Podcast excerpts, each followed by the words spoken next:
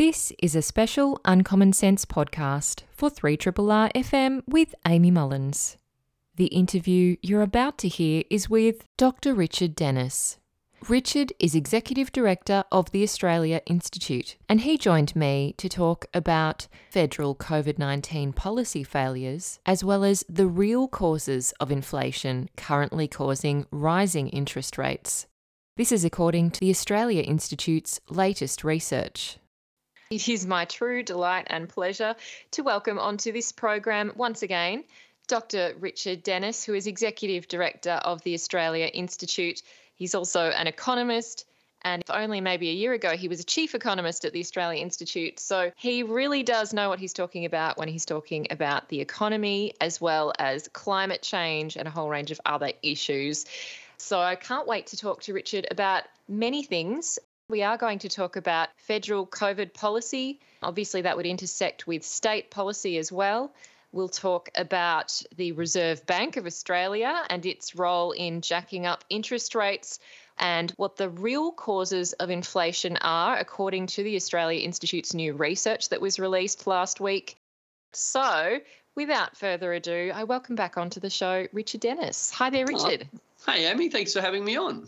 Can't wait to chat about these issues because I think that all of these issues really are affecting Australians right now in so many different ways. And it's not like economics is this thing outside of us. It feels like it's directly affecting how we live, work, what we can afford when we go to the supermarket. So we will tackle interest rates and inflation in just a moment. But one thing that is also affecting us every single day, but is not being talked about pretty much at all at the moment, is COVID nineteen. It's something that we've been covering in, on this show with people like Brendan Crabb, who you were on a panel with on A B C seven thirty. And you've also written a piece for The Monthly about it. And I wanted to get a sense from you as to what triggered you to continue to engage in this debate when so many people are not, when it's become not only something that people want to ignore, but when people do enter a debate about it, it becomes very toxic and quite ridiculous, some of the, the things that are thrown around by people who deny that it's a real problem. Yeah, look, it's a great question. It's a surprising question in some sense, but um, it's a great question because no one else is asking it. Look, I, I guess I'm still interested in COVID because because science.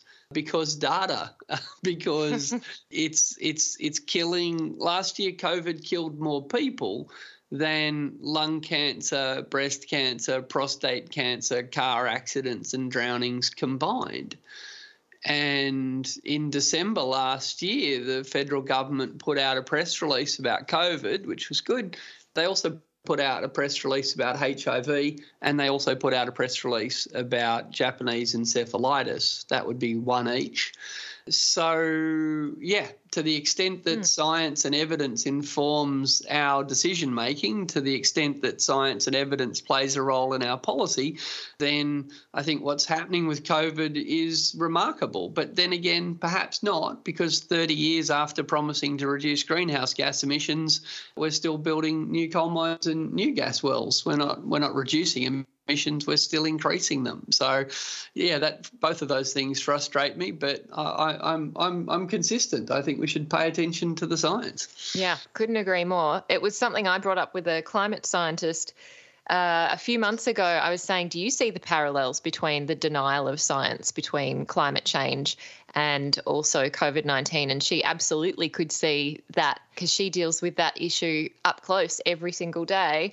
I wanted to address some of the stats that you just mentioned because I did see on Twitter the other day when we saw some statistics come out that apparently COVID nineteen in Australia is now the third highest cause of death in the country. So things are absolutely increasing on that front. And you say in your monthly piece that across last year, as you said, COVID nineteen killed more people than lung cancer, breast cancer, prostate cancer, car accidents and drowning combined. And in addition to the fifteen thousand deaths directly attributed to COVID, the A B S tells us that there were twenty thousand more deaths last year than would usually be expected, largely due to the fact that people who have had COVID tend to die more quickly of the other diseases they have Or, and I'll add this as well, they might die from things that they didn't have, which are things like a heart attack or stroke, because as we know, there are vascular risks that increase after COVID infection. These are things that I don't think many Australians are aware of, Richard, the excess deaths in particular, and that not only are there deaths directly attributed to COVID, but there are many more deaths than Australia, a highly rich and wealthy country, is now experiencing. And, and Brendan Crabb had put to me that excess deaths should be in the negative. I wonder what's your thought on, on that and the government's response to this, and whether the government has changed its tone around the way that they talk about the impact of COVID nineteen and deaths and illness. Oh, yeah, look, absolutely. And let's be clear, in Australia, there's a reason that we spend enormous amounts of money, tens and tens of billions of dollars a year on health. Uh, and that is that, you know, for, for, you know, for most of our history, uh, we've kind of thought that helping keep people alive was a good idea. That's why we spend a fortune on expensive screening for breast and prostate cancer. That's why we spend a fortune on expensive screening for bowel cancer. Uh, that's why we spend so much money helping people who get sick, and we keep them in hospital, and we spend a lot of money looking after people to keep them alive. And that's always seemed to be a good idea, comma, except when it comes to COVID, in which case we just think differently. Uh, so, yeah, the fact that perhaps people don't quite comprehend how significant it is that an infectious disease, uh, an avoidable infectious disease that we have measures that could reduce, is now our third biggest cause of death. Keep in mind that our biggest cause of death, things like heart disease, they take decades to cause. Mm. Right. Yeah. You know, so we know what causes heart disease in most people, you know, some some young people uh, accidentally through, you know, very early in their life with, without behavioural indicators get sick and, and, and die from heart disease. But the vast majority of uh, heart disease, for example, takes decades to accumulate. Um, COVID just showed up a couple of years ago, and it's kind of killing people really very quickly. And that's that's a brand new phenomena. And once upon a time, we were proud of our efforts to protect ourselves from it. Once upon a time, we were proud of our efforts to control it. And now we've we've literally just let it rip. Uh, and, yeah, twenty thousand people dying. You know, it's entirely up to Australia whether we care about that or not. But we, I guess we have to start asking the question, if we don't care about all the people dying from COVID, why are we still going through the performance art of mm. trying to prevent other diseases? Like what, what, what is the point of our health policy if we're unconcerned about something like twenty thousand deaths from COVID? And what's the point of the whole field of public health? Yeah. We might as well just cancel it. I don't know why we have it.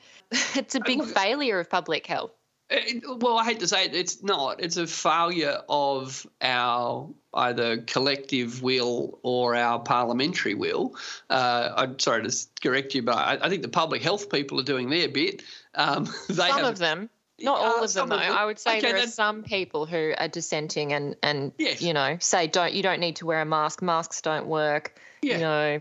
That, that's that's true, absolutely. Uh, but I guess my point is the evidence is there. Mm. We're, choos- we're choosing not to act on it, uh, and and that is one hundred percent consistent with, with climate science. You know, we we're just choosing to ignore it. Yet, you know, we're about to spend two hundred fifty billion dollars, a quarter of a trillion dollars, uh, on nuclear submarines that might come in handy in thirty years' time. Maybe, we're not sure, but better be safe than sorry.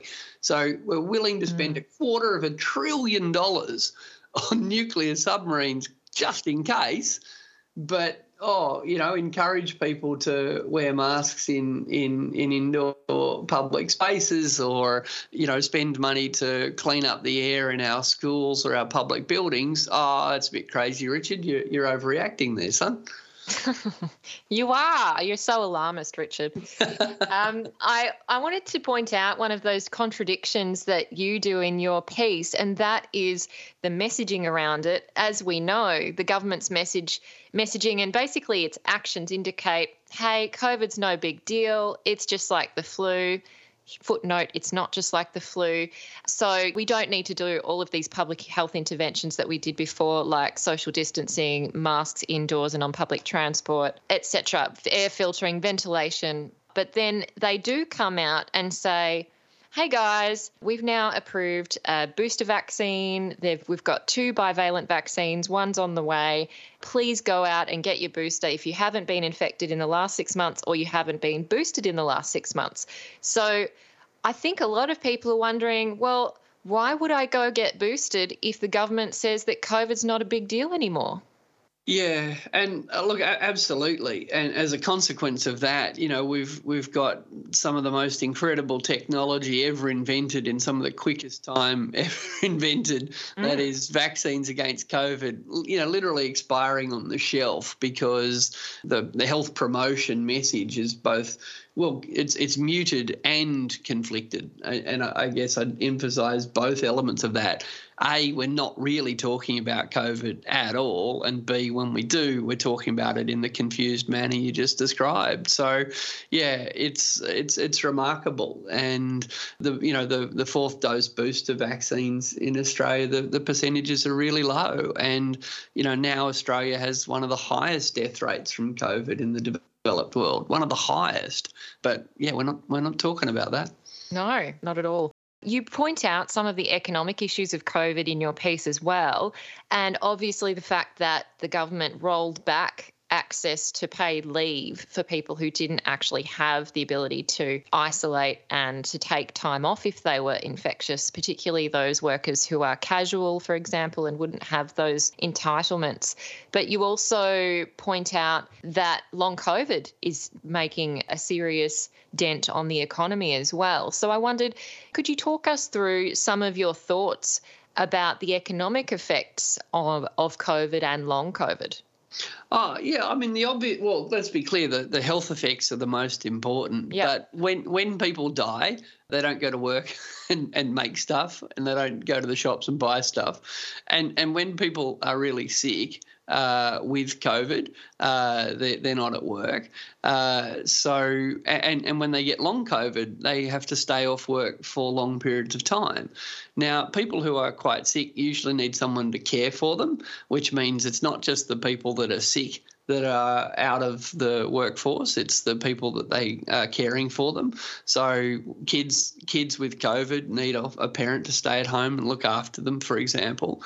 So what we're talking about here is uh, because we have very, very high numbers of COVID cases in Australia, not that you'd know it, we've got very large numbers of people who are sick uh, in isolation or and or suffering from long COVID. Uh, and, and, and we're talking hundreds of thousands of people here in a normal week, which means that the, the economic effects of this are really quite significant. No one's talking about COVID as a driver of a skills shortage. No one's talking about COVID as uh, as a as a driver of low labour force participation, but the reality is, when when that many people are are quite sick for for long periods of time, uh, we're going to have real economic consequences. And then with long COVID, it's not just the the participation, it's not just the inability to work, but we don't have a welfare system or a health system uh, or uh, or a sick leave system that's designed to cope with tens, hundreds, potentially of thousands of what would usually be uh, healthy, wealthy, middle-class people getting sick and staying sick and not being able to work for significant periods of time. What happens to people with a mortgage if they get long COVID? Um, you know, mm. we just... We haven't had to grapple with, and don't get me wrong, uh, we've always had uh, disease burden. We've always had uh, people, um, you know, losing their homes because they lost their jobs because they were injured or couldn't couldn't work. But we're not used to that happening at mass scale for years at a time, and and that's that's emerging now. Absolutely, and Richard, you say that solutions exist, and we've listed some of them. But you're saying here that the argument that many might put in against yours would be, oh, well, we don't want to go into lockdowns again. We don't want to do all of those things. We we were told we just had to get the vaccine and we've done our bit, you know, then we can get back to normal. That was what we were sold. We know that that was a furphy, what we were sold. It wasn't true, because vaccines, although they're excellent at preventing serious disease and death in many cases, they don't prevent transmission. So what are some of those solutions that you see and that so many others like you see are the easy, minimal impositions that can be put into place to reduce transmission, to reduce the health burden and the economic burden?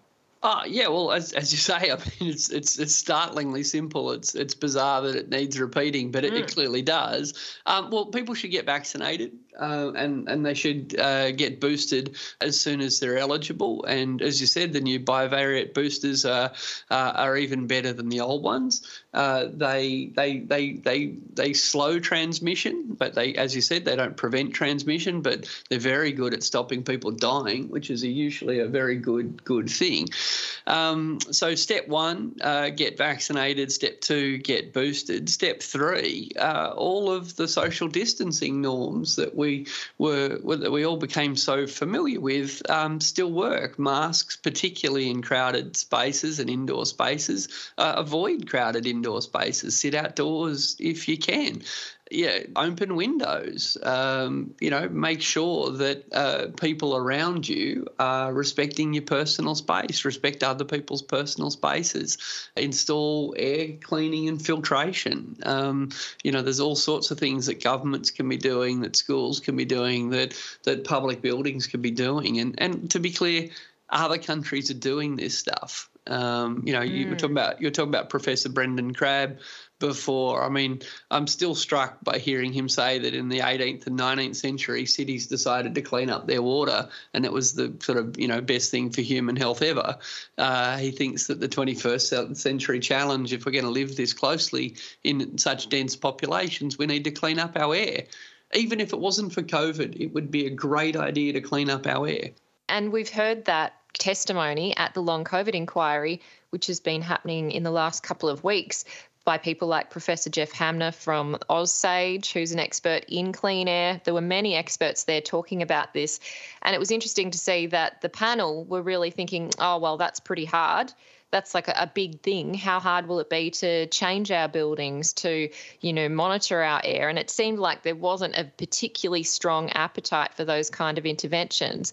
You know, if you go to Denmark and you want to go to the cinema, you'll often see a C O two monitor number outside the cinema to know what the levels are in the actual cinema, so just how well ventilated the space is. These are things which seem pretty easy to implement that a government could easily regulate for, but it doesn't seem that Australia has the same appetite as some of those other European countries.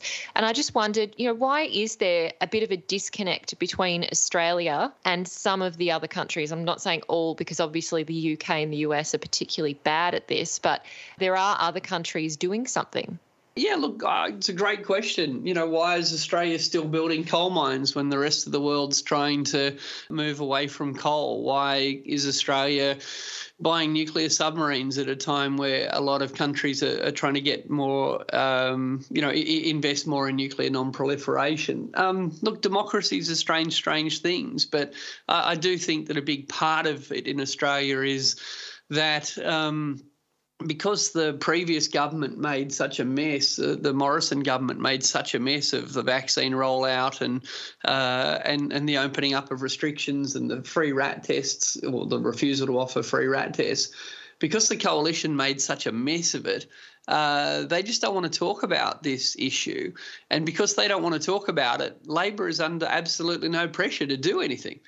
Because if Labor, you know, unilaterally sort of said, we're going to try to help fix this problem, or we're going to set some targets here for boosters, or anything, excuse me, any goal that Labor sets for itself can be used in two ways. One, uh, they can be attacked by people that think COVID's no big deal, but two, they can be attacked for underperforming if they don't achieve their own goals. So unfortunately, democracy really only works when when there's a contest of ideas, when there's pressure.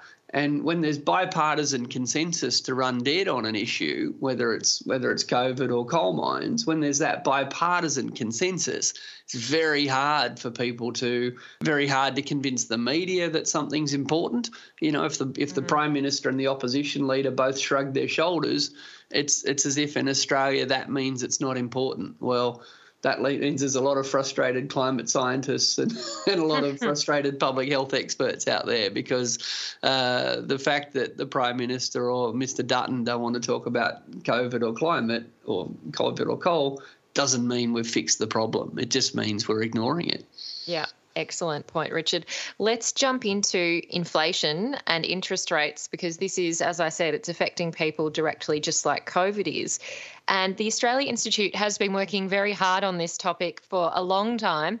I know we've talked about it in the past, as well as, you know, the Reserve Bank's remit, its kind of reason for being, and its role in dealing with the economy and inflation. And we have just heard Philip Lowe, the Reserve Bank of Australia's governor, warn about a, quote, wage price spiral, which sounds scary, doesn't it? But the Australia Institute has released a new report saying that essentially there is evidence instead of a profit price spiral, not a wage price spiral.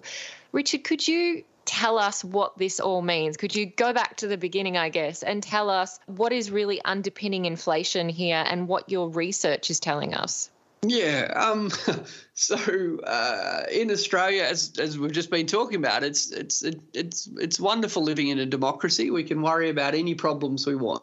We're not worried about climate. We're not worried about COVID, but we're very, very worried about inflation, very worried about inflation. So we we have a war against inflation. And in our war against inflation, the Reserve Bank has increased interest payments on the average mortgage by thousands and thousands and thousands of dollars a year. And we take that for granted. That's how important the fight against inflation is, that an unelected Reserve Bank governor uh, can increase the cost of people's mortgage repayments, and, and we all just say, fair enough. We we can't, we couldn't possibly spend money to tackle climate change. We couldn't possibly inconvenience people to fight COVID, but we can we can lift mortgage repayments by ten thousand dollars a year on young families, and, and that's a small price to pay for winning the fight against inflation. So we need to kind of get it into perspective first, that we, we as a society are very willing and able to bear costs when something's important. And clearly our uh, our governments think inflation's very important. So there's there's that. And then there's the, is you know, is it actually going to work? Now, the problem is uh, most of our inflation for the last eighteen months has been imported inflation. We've had record energy prices thanks to Russia's invasion of Ukraine. Uh, we've had imported materials, particularly building materials uh, from China, because China's had uh, production problems thanks to COVID. So the prices of things we've imported have gone up, uh, and and that's caused a lot of inflation. And increasing interest rates isn't going to make the world price of energy cheaper. So we've, but now we're kind of moving into stage two of our inflation, where we're seeing an, enormous profit grabs from companies like Qantas, for example, lifting the price of airfares way above the cost of uh, any increases in the cost of fuel. And, and their enormous profit grabs, their big price rises, are now driving this inflation.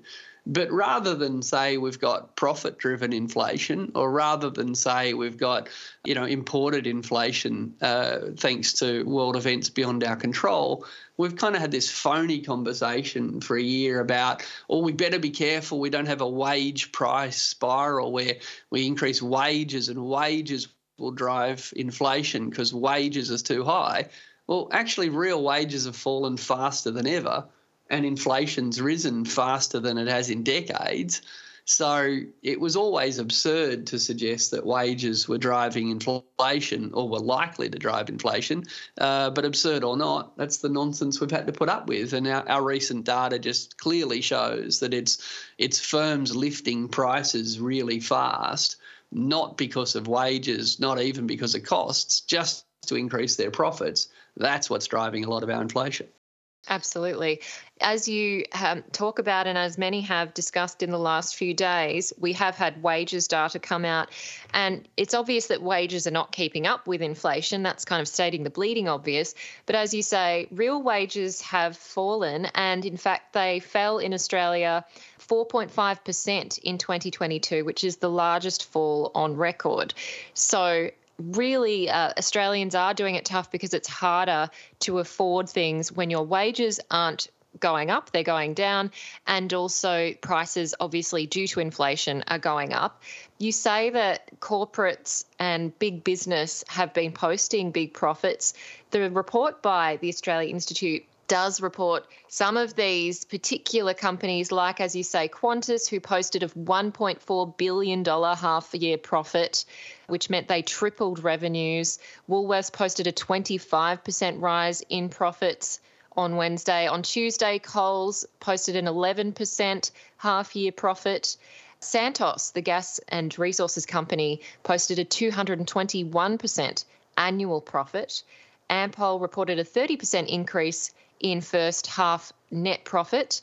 And the Commonwealth Bank, of course, who is certainly benefiting from rising interest rates, posted a record five point one billion dollars profit, which is up nine percent. Richard, that's pretty overwhelming when you hear that. And it seems like daylight robbery. How is this allowed to happen? And I guess what can anyone do about it? Yeah, it's a tough time to be a, a, a big shareholder in, in Australian companies. It's, uh, yeah, post-COVID, they're really struggling, aren't they? Mm. Um, yeah, look, uh, so profit is the difference between, you know, the total revenue a firm gets and, and the total costs of, of making their product. And when you can increase prices faster than your costs are going up, you, you make a lot of profit.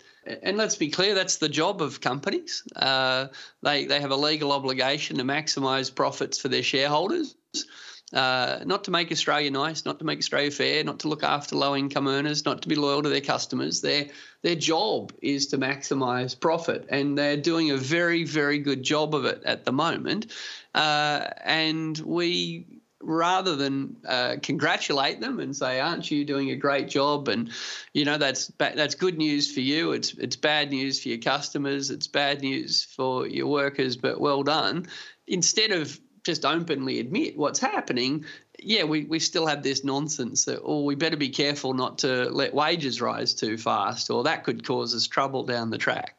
So, yeah, our, our research focuses on the role of profits driving inflation. What can we do about that? Well, in the short term, I, I guess what we have to we, – we, we need to talk about what we shouldn't do. We shouldn't keep increasing interest rates and keeping wages low in order to slow down the profits of these companies. That's not going to work. So we need to stop doing the dumb things. Uh, so that's the sort of urgent uh, thing we need to do, like stop stop pretending that wages uh, are behind our inflation.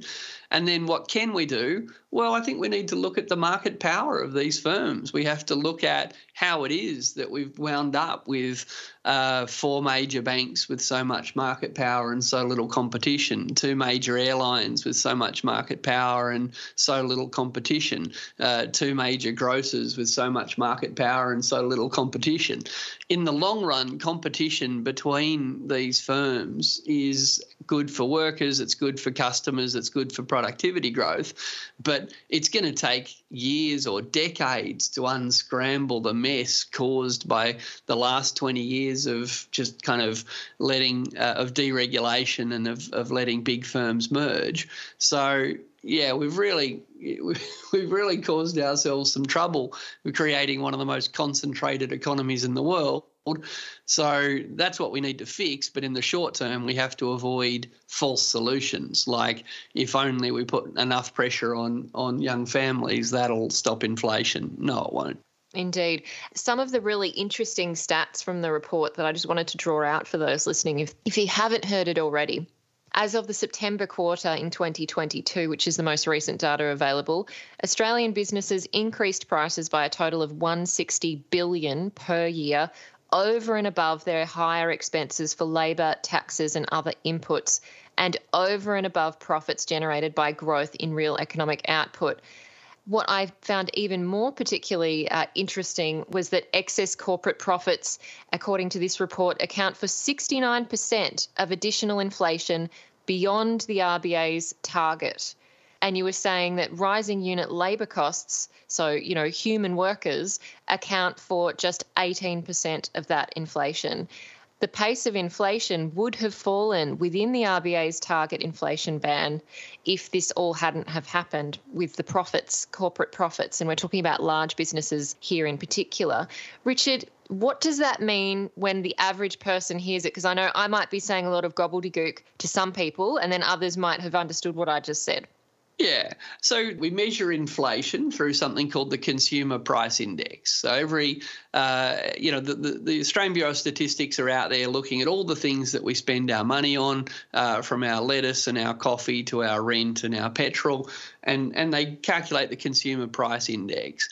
And uh, so we know that we can see the price of petrol go up and down. Uh, the Consumer Price Index allows us to keep track of kind of what's happening to prices in general. Now, the Reserve Bank wants to keep inflation at two to three percent, not two and a half to three and a half, not two to four, not one and a half to two and a half. These are arbitrary numbers, but we've we've got this. The R B A has it in their head that two to three percent inflation is the right range, and they've been trying to keep inflation in that range for a long time. By the way, some countries don't have a range. Some countries have a different range. These are arbitrary numbers, and we need to never forget that. Anyway, inflation was below the two to three percent target range for a long time, and no one really cared. No one said, gee, the Reserve Bank's failing, you know, we need to stimulate the economy, get some more inflation, get the economy growing faster. Uh, but they didn't do that. And instead, the R B A just kind of bumbled along. Now inflation is well above that two to three percent range, and the R B A has completely hit panic stations. And uh, the The, the only kind of lever that they want to pull, the, the main lever we've given them, is interest rates. So they're pulling on this interest rate lever on the idea that if they increase people's mortgage payments enough, people will, won't be able to go and buy a coffee, won't be able to go and uh, buy a new television, won't be able to go and buy a whole bunch of other things. So if people are too broke to buy things, then demand for things will fall, and in turn, prices won't continue to rise as much. So that's what the R B A's kind of logic is. But what our research shows is that what's driving the inflation isn't consumers rushing out to spend lots of money. It's it's companies just increasing their prices to in order to increase their profits. Uh, and there's no law to stop them doing that. But it seems pretty weird that we would rely so heavily on controlling interest rates to control consumer spending, to control inflation, when the thing that's driving the inflation isn't consumer spending. The thing that's driving consu- uh, the thing that's driving uh, inflation is firms jacking up their prices a lot faster than their costs are rising. Yeah, I wondered, if interest rates do keep increasing as the R B A says they will, and as you said they shouldn't, is there a risk of recession or any other even more damaging effects than, of course, taking money away from consumers? Absolutely, that's a risk. I mean, in nineteen ninety-one, we had the recession we had to have because the Reserve Bank at that time was so worried about inflation, it, it thought a, a good a good recession would be good for us all, the recession we had to have. So, yeah, if we keep increasing interest rates enough, we could actually get enough consumers to cut so much spending that firms have to start laying off large numbers of staff. Uh, and by definition, you know, that if if the economy starts to contract, then by definition that's a recession, and we expect unemployment to fall and uh, and all sorts of other bad things to happen. So, yeah, it's hard. But, you know, fish can't taste the water it swims in, and we're so used to hearing that the Reserve Bank increased interest rates that it kind of doesn't shock us to hear it. But remember that the reason we can't tackle climate change is because it might inconvenience some people and cost them money. And the reason we can't tackle COVID is it might inconvenience some people. But when it comes to tackling inflation, we will increase your mortgage repayments by ten thousand bucks a year and we don't give it a second thought. Well, we should give it a second thought, especially because it's unlikely to work. Mm. It was interesting to see that an A B C reporter, Gareth Hutchins, had written a piece in in the middle of February, on February the twelfth, with the heading, "Is there a better way to kill inflation than raising interest rates?" Now, you've obviously made the case as there's clearly a better way. He was saying that, well, if the R B A is going to keep raising interest rates every single time, shouldn't we be not giving all of that money away to the banks so that they can have higher profits and pass it on to their shareholders? Shouldn't we be putting that money away for those people who've basically had that income taken from them and put it into something like superannuation so they can't touch it, but they'll get it in the future down the track?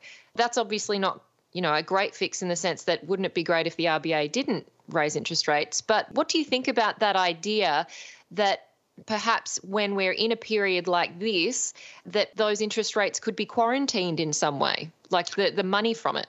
Yeah, look, I, that's actually the original idea behind compulsory superannuation. Uh, back in the nineties, the A C T U was pushing for a wage rise, an economy-wide wage rise.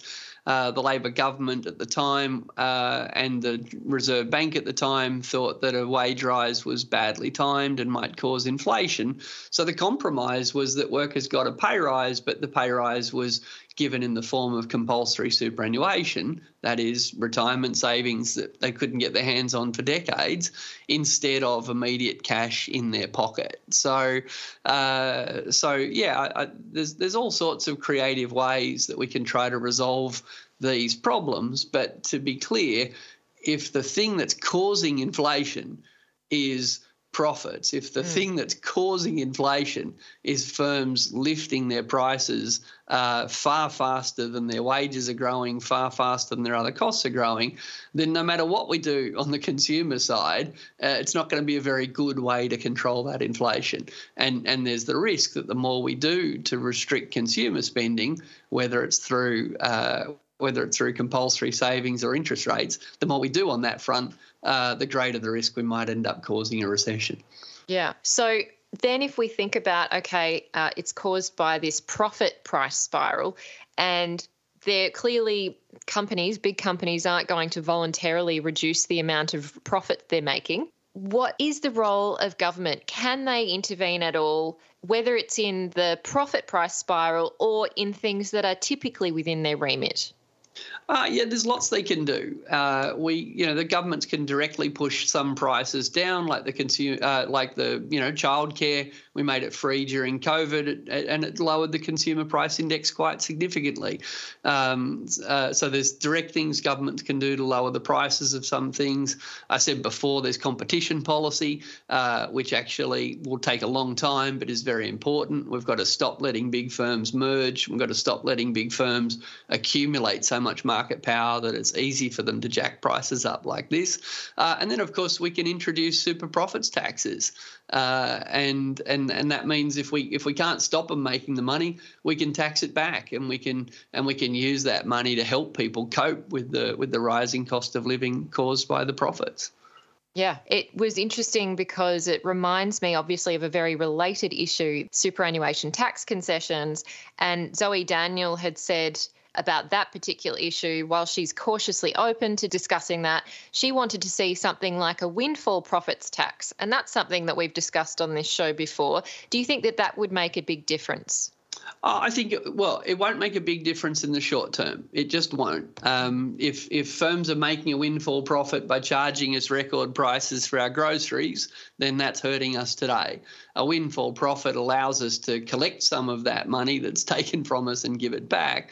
Uh, but um, uh, and and I, I one hundred percent support introducing one. But in the short term, we're gonna uh, we're gonna need different things. But uh, I hate to say it, in the short term, I'm, I'm gonna have to wrap it up. I'm sorry, Amy. My next uh, my next interview is calling me, so I'm very sorry. That's okay. All right. Thanks, heaps. Thanks, Richard. Bye. I've just been speaking with Doctor Richard Dennis. He is Executive Director of the Australia Institute, and we've just been talking about the real cause of inflation and uh, rising interest rates, as well as the Reserve Bank, its role in the whole issue, and COVID nineteen policy as well. I'm Amy Mullins, and you've been listening to the Uncommon Sense podcast. Uncommon Sense is a radio show broadcast on three R R R F M in Melbourne every Tuesday between nine a m and twelve p m.